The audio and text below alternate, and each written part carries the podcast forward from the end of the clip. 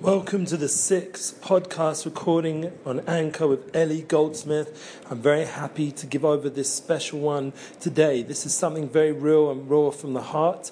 I'm traveling to London.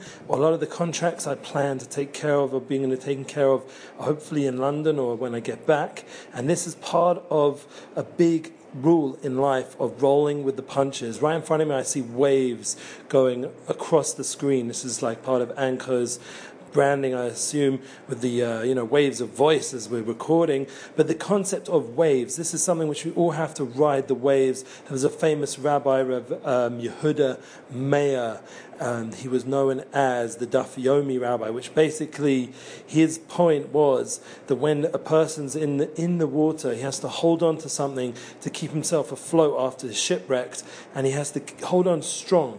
And it comes along, it's called in Hebrew a daf. A daf is like a plank, and that's what you have to hold on to something strong to keep afloat so you don't fall into those crazy waters that are around you in a time of tragedy like happened with the Titanic. So we have this ability all of us, to really tap into that awe, that light within, and to hold on to that part of ourselves that keeps us afloat. So even when things change, suddenly we have to go to London, suddenly we have to wait for a contract to be signed, suddenly we have to pay a, a life insurance bill few times, whatever it is, we have the ability to hold on strong and know that we're going to ride these waves. Why? Because we have this light, we have this truth, we have this value system, we have this purpose. And this is something which right now I'm saying very much from the heart. I'm going with my soulmate. My goal is to focus on her. My goal is to give her a, a very positive, fundamentally relationship building experience.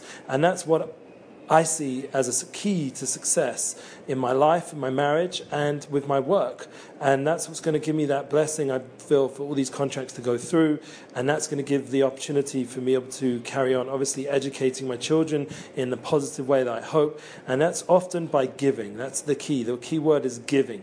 So by giving and touching into that inner light, that gives us the strength to handle any kinds of waves, any, hands, any types of, of uh, initial stumbling blocks that go on or change of schedule. This is good. And as you remember the previous class, Overcoming Fear, we talk it out. That helps strengthen ourselves. And then we have the previous class after that with very, very important point of being able to just have that lonely time. And that's going to be with my soulmate. We're going to travel on the planes. We're going to have time to talk, not with the kids, not with friends, just us. And that's the key to really come to that inner place of mission, of what we're here for, so we can go ahead in the coming weeks with success. I hope you enjoyed this. Share this, like this, and keep it all with love.